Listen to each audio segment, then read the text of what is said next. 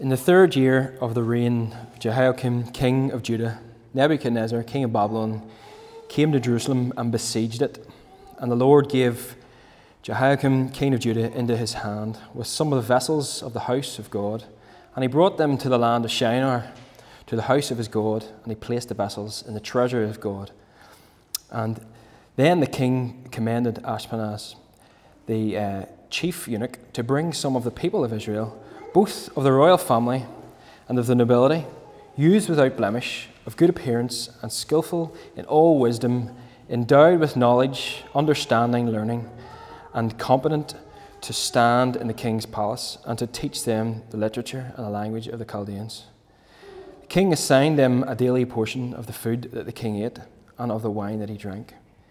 They were to be educated for 3 years, and at the end of that time, they were to stand before the king. Among these were Daniel, Hananiah, Mishael, and Azariah of the tribe of Judah. And the chief of the eunuchs gave them names. Daniel he called Belteshazzar, Hananiah he called Shadrach, Mishael he called Meshach, and Azariah he called Abednego. Now, I'm sure most of you are familiar with Daniel, perhaps not the whole book, but the good stories, the lion's den and the fiery furnace, and we're actually singing a bit of a line from stands in the fire within us, so it's so beside us. But from those stories that you maybe heard in Sunday school as a kid, you have some grasp of the caliber of man that Daniel was, and of course his three friends, Shadrach, Meshach, and Abednego. Although as a kid, I always called it Abednego, they're usually some sort of flexible gymnast or something. But yes, I now know it's Abednego. So. But here are four young men who have been taken out of the world that they know. They've taken from home. They're placed in this city that's just completely alien to what they know. It's not just their family life, but their community, their public worship, and therefore how the days and the weeks were actually were set aside. They would know because of the Sabbaths and the feasts. Their whole calendar was upset, so it's completely alien to them. So you sort of think, what would we do? What would you do? How would we react in such a situation as they encountered? Now you might think it's so far removed, from our world that there's nothing that we can learn. There's nothing, especially just from these 7 verses. We haven't even got to the exciting bit yet. But if you bear with me, hang in there, and hopefully I can sort of show you 2 things tonight that we can take from these verses. And one is that God is in active control of history. God is in active control of history. And 2, we have an active part to play in his story. And the book of Daniel is really easy to place in history, just from all the sort of surroundings that we and the dates and we have. So it's actually in 597 BC when Nebuchadnezzar of Babylon comes and defeats Judah. And we know at this stage that Israel has been divided, the two kingdoms, in the northern kingdom and the southern kingdom, for over 300 years. And the northern kingdom, which is also confusingly called Israel, has been in exile. They were captured by the Assyrians over 120 years at this point. And really, the southern kingdom, Judah, should have learnt their lesson. You see, Moses, before they actually went into the promised land, they were given this command, and they were told that, that if they didn't keep the covenant, that they would be driven out of the land of Canaan, just like they were driving the people out. And Deuteronomy 28 gives many horrific curses for breaking the covenant, but none more demeaning to the Israelites than Deuteronomy 28, verse 36, which states, "The Lord will bring you and your king, whom you will set over you, to a nation that neither you nor your fathers have known, and there you shall serve other gods of wood and stone." You see, for the people of Israel, their whole identity was wrapped up, that they were God's people. They were living in God's land and in his holy city, in Zion, and that they were set apart, as a light to the nations, and they were set apart for God. And to actually think that they would be taken out of this land and to be serving meaningless gods whenever they served the one true God of creation, well, that's a real shock to their system. So they knew it was coming. God told them it would happen, and now it finally does. Here we see Nebuchadnezzar came to Jerusalem and besieged it, and we're not given a lot of details in Daniel here, but we can actually find a little bit of this narrative in 2 Kings. 2 Kings 24, verse 11 to 14 says, Nebuchadnezzar, king of Babylon, came to the city while his servants were besieging it. And Jehoiakim, king of Judah, gave himself up to the king of Babylon, himself and his mother and his servants and his officials and his palace officials. The king of Babylon took him prisoner in the 8th year of his reign and carried off all the treasures of the house of the Lord and the treasures of the king's house, and cut in pieces all the vessels of gold in the temple of the Lord, which Solomon, king of Israel, had made, as the Lord had foretold. He carried away all Jerusalem and all the officials and all the mighty men of valor, 10,000 captives, and all the craftsmen and the smiths. None remained except the poorest people of the land. It's pretty bleak stuff, you know. But if we look at verse 2, Daniel 1 here, it says, and the Lord gave Jehoiakim, king of Judah, into his hand. So it was actually, you know, it was God that did this. And before, you might have read this and thought, well, why would God give his nation, his people, into the hands of another nation? But as we've seen from Deuteronomy, this was a result, a direct result, the consequence of not keeping the law. The Lord said he would bring them and their king to another land. And here, as we see in verse 2, Nebuchadnezzar takes the people from their land back to Shinar. Shinar is an interesting place. In Genesis 11, it's actually the plain where all the people in the world decided to settle and to build a tower with its top in the heavens and to make a name for themselves. And we now know that as, you know, the Tower of Babel. And, you know, the similarities there, Babel, Babylon, it's a name that sort of reoccurs itself throughout the Bible. Sometimes it's a physical kingdom, and sometimes it's a figurative, that it's a name that is synonymous with the evil of this world. It's the evil that is completely opposed to God's rule and reign. It's this recurrent theme throughout the Bible that says, you know, it's God's city versus the city of the world, Jerusalem against Babylon. And that's what we see here. God's people are taken from his city to the city of the world.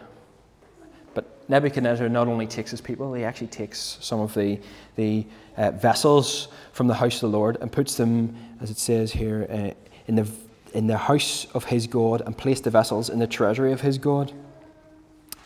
And this is ultimately a double affront to the Lord. It's taken both his people and these vessels. It's almost like Nebuchadnezzar saying, nah, you know, your holy things are my God's temple, so my God's better than your God. But we know that God, in the future, ultimately, his sovereign hand resolves this whole situation. In Ezra 1, verse 1, we read that about 60 years from now, from where Daniel at this point, he says that he stirs up the spirit of Cyrus, king of Persia, who has invaded and captured Babylon, to fund the rebuilding of the temple. And in verse 7 of Ezra 1, we learn that Cyrus decrees that these vessels are to return to their rightful home. And I'm not giving you this as some sort of aside to tie it up in a pretty bow and say, oh, look, it's a nice story. Look, here's the beginning, here's the end. But it's actually important, because God stirred up Nebuchadnezzar to invade Judah and gave Jehoiakim into his hand. And they also put it upon the heart of Cyrus to help rebuild the temple. See, God is in control of what is going on in the world. And in Colossians 1, verse 16 and 17 says, for by him all things were created, in heaven and on earth, visible and invisible, whether thrones or dominions or rulers or authorities, all things were created through him and for him. And he is before all things, and in him all things hold together. So what is God's purpose here in Daniel? What has God got planned for these exiled people? What's God doing, putting Daniel and these and his mates in this place. Because yes, the nation had been cursed, for what they'd done, and they've, as a whole, they've been taken into this situation. But there were obviously some faithful individuals, and God was going to use them, and we know God works in the lives of these individuals to bless them and to show his goodness and mercy. But in order for these moments of greatness, Daniel and his friends needed to be prepared. They prepared to stand up for what they believe in, and even when being subtly seduced by Babylon. Let's look down at verse 3. They see Nebuchadnezzar commands his chief eunuch to bring some fine specimens from the Israelites into the palace to teach them their language and the customs. This is all part of the grand plan of... It's the nation of Israel to assimilate them into Babylon. And it wasn't just a case, let's tell them they're Babylonians now. No, they took these young noblemen from Israel, and they welcomed them and they gave them positions in the king's court. But also, the plan of absorption kind of goes two ways. There was an element of bringing the good things from Israel into their emperor in this process of assimilation. And I was thinking about this, being a bit of a geek, I was reminded of the Borg in Star Trek, if you ever watched Star Trek. And they were this sort of, the Borg, they're like a conquestorial collective that roamed the galaxy trying to take over it, and they, whenever they would ambush anyone, they would say, "We are the Borg, you will be assimilated, we will add your biological and technological distinctiveness to our own, your culture will adapt to serve us, resistance is futile." And I suppose this is a bit like Babylon in the 6th century BC. Because the king asks for those who are skillful in all wisdom, endowed with knowledge, understanding and learning.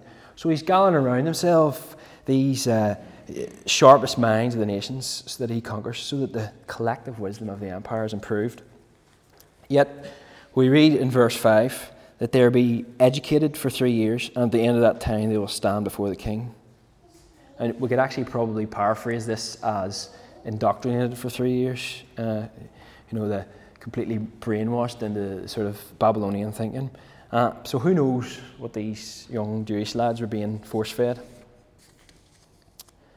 Talking about being fed, the king actually allocates them a portion of his table to feed them. And it does seem generous that the king would offer his food, but the likelihood was that many of the unlucky exiles were probably in servitude to the new king, meaning that by taking this food, these young men might look like they've turned their back on their fellow exiles. In fact, we know from the rest of Daniel chapter 1 that they refused to defile themselves with the king's food and of his wine, and they asked for vegetables and water instead. Now, there may have been a chance that this meat was unclean, or perhaps it was offered ritually to the deities of Babylon, and so they, although it might have not been unclean, it would still not have been meat that they wanted to eat if it had been used in worship. However, there seems to be a deeper issue here, and it's surrounding the actual source of provision. It's not that God's law required veganism or sobriety, but it seems that God used this as a way of showing that it was by his hand alone that Daniel and his friends thrived. And it also gave them that solidarity with the other Israelites, showing that they hadn't lost sight of their nationality and that the assimilation wasn't complete. And in the quest for assimilation, Ashpenaz, he gave them names, and he gave them new names that sort of distanced themselves from their former culture, to fracture their sense of identity. And perhaps even if they ended up doing like good deeds, which we do know that they do, these good deeds, then they would have Babylonian names and it would look good for the empire. But when they do these great deeds, we know that God uses it for his glory. And these new names are actually an important way of distancing them from their culture and from their God, because it linked them with the gods of Babylon, these deities called Baal, Nebu, and Aku, See, Daniel means God is my judge, but his new name, Belteshazzar, means O Lady, wife of Bel, protect the king. Hananiah means Yahweh is gracious, but Shadrach means command of Aku, which is the moon god. Mishael means who is what God is, yet Meshach says who is like Aku. And Azariah means Yahweh is a helper, and Abednego means servant of the Shining One, Nebu. So by giving them these new names and by teaching them this new language and the new literature, the Babylonians, they were offering them a worldview. They were giving them this culture and this worldview that, you know, was seductive to them. You know, that they could be part of this, like something greater than themselves. And we've seen this seduction already in three ways. So they were offering them status and influence. You know, their education, learning, being a wise man in the king's court, and material provision. You know, the food and the drink, and if they were standing in the king's court, probably nice clothes, lodgings. You know, and then thirdly, they were offering them a worldview, this new language to speak, new literature to read, having new names, and being part of this world-beating empire. And these three things help us today to watch out for that which can make us take our eyes off the prize. See, Philippians 3, verse 13 and 14 says, "But one thing I do, forgetting what lies behind and straining forward to what lies ahead, I press on toward the goal for the prize of the upward call of God in Christ Jesus." There are so many distractions in this world. The world that we're supposed to leave behind, and the world that we do leave behind whenever we come to know Christ. We're now part of his family, part of his kingdom, and the reality is that there's still a war going on between God's kingdom and the world. The world offers us status and influence to forget our status as children of God and co-heirs with Christ. The world offers us material provision and comfort so that we neglect the comfort that God brings, which thankfully is completely independent of how good and or bad things are for us. The world presents us with a worldview, a culture to relate to, the right side of history to be on, in order that we deviate from God's worldview, the God who created it and sustains it. But if culture makes us doubt God's word, then something is wrong with the culture and not with God's word. His truth keeps us on the straight and narrow, and it's what we look to. It's what we head towards. That's where our focus is. You know, that's what sets our compass for life. So it's really a question of worship. And the much acclaimed American novelist David Foster Wallace said in a speech that you've probably heard doing the rounds on Facebook. He says this. It's a speech called "This Is Water." And it says, "There's no such thing as not worshipping. Everybody worships. The only choice we get is what to worship. And an outstanding reason for choosing some sort of God or spiritual type thing to worship is that pretty much anything else you worship will eat you up alive. If you worship money and things, if they are where you tap real meaning in life, then you will never have enough, never feel you have enough. It's the truth. Worship your own body and beauty and sexual allure, and you will always feel ugly. And when the time and age start showing, you will die a million deaths before they finally plant you. Worship power, and you will feel weak and afraid, and you will need ever more power over others to keep your fear at bay.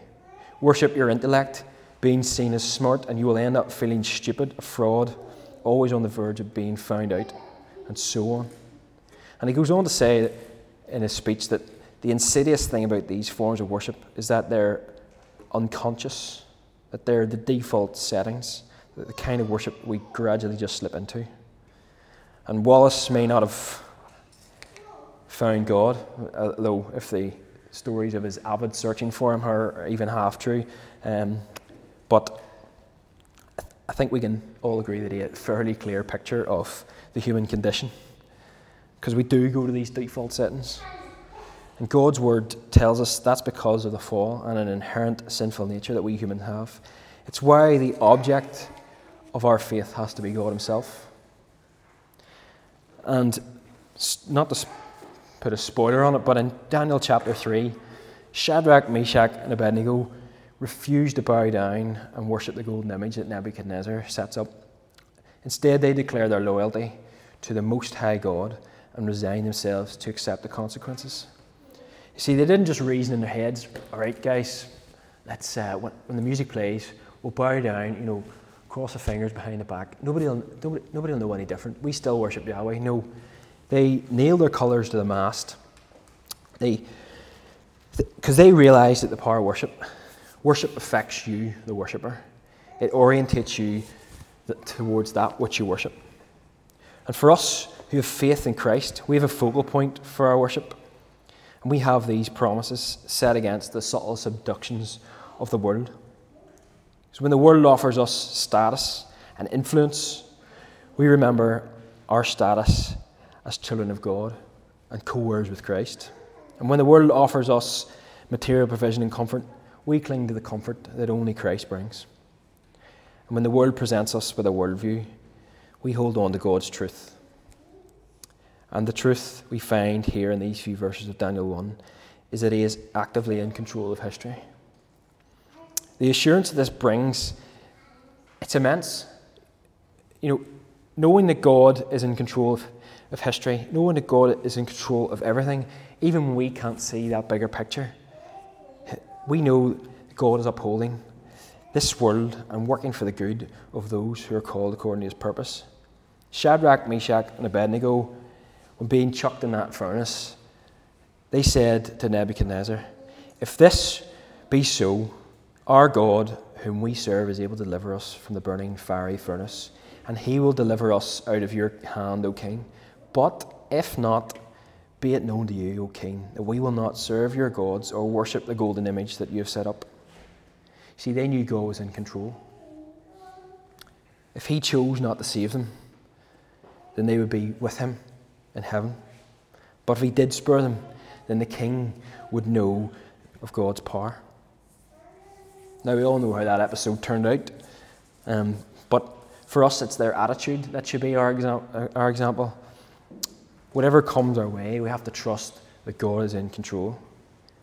Because of Christ, we have assurance that God has saved us. Because of Christ, we have a family that we belong to for eternity. Because of Christ, there is a kingdom that we belong to, that we can fight for. And because of Christ, we know we're a child of God. It's like we were singing before, I'm no longer a slave. I'm a child of God. If we can actually grasp this, and it will affect how we live out our lives. When we realise the place that we have in God's story, we can truly live for his kingdom. Jesus prayed for his disciples in John 17, verse 16 to 20. I'm going to go from 17, verse 14. "I have given them your word, and the world has hated them, because they are not of the world, just as I am not of the world. I do not ask that you take them out of the world, but that you keep them from the evil one. They are not of this world, just as I am not of the world. Sanctify them in the truth, which is your word. And as you sent me into the world, so I have sent them into the world, and for their sake I consecrate myself, that they also may be sanctified in truth. I do not ask for these only, but also for those who will believe in me through their word." You see, we have a home in heaven. C.S. Lewis, he always said that we have this feeling that we don't belong. We're made for somewhere else, and Jesus prayed it here. We have a home in heaven, in God's kingdom. Yet we have a mission here on earth, a mission to live for this eternal kingdom. Just like Daniel and the exiles in Babylon, we need to look forward to God's kingdom. Let's pray. Father, we thank you for the assurance that we have that you are in control. You're in control of history. You're in control of the past, the present, and the future, Lord. And we just take so much confidence from that, Lord. Confidence to know that whatever situation or circumstances we come upon, Lord, that we find ourselves in, Lord, we can, with confidence, cry out to you and just for us to see your hand in it, Lord. Father, we thank you that you've chosen us, as we were singing earlier.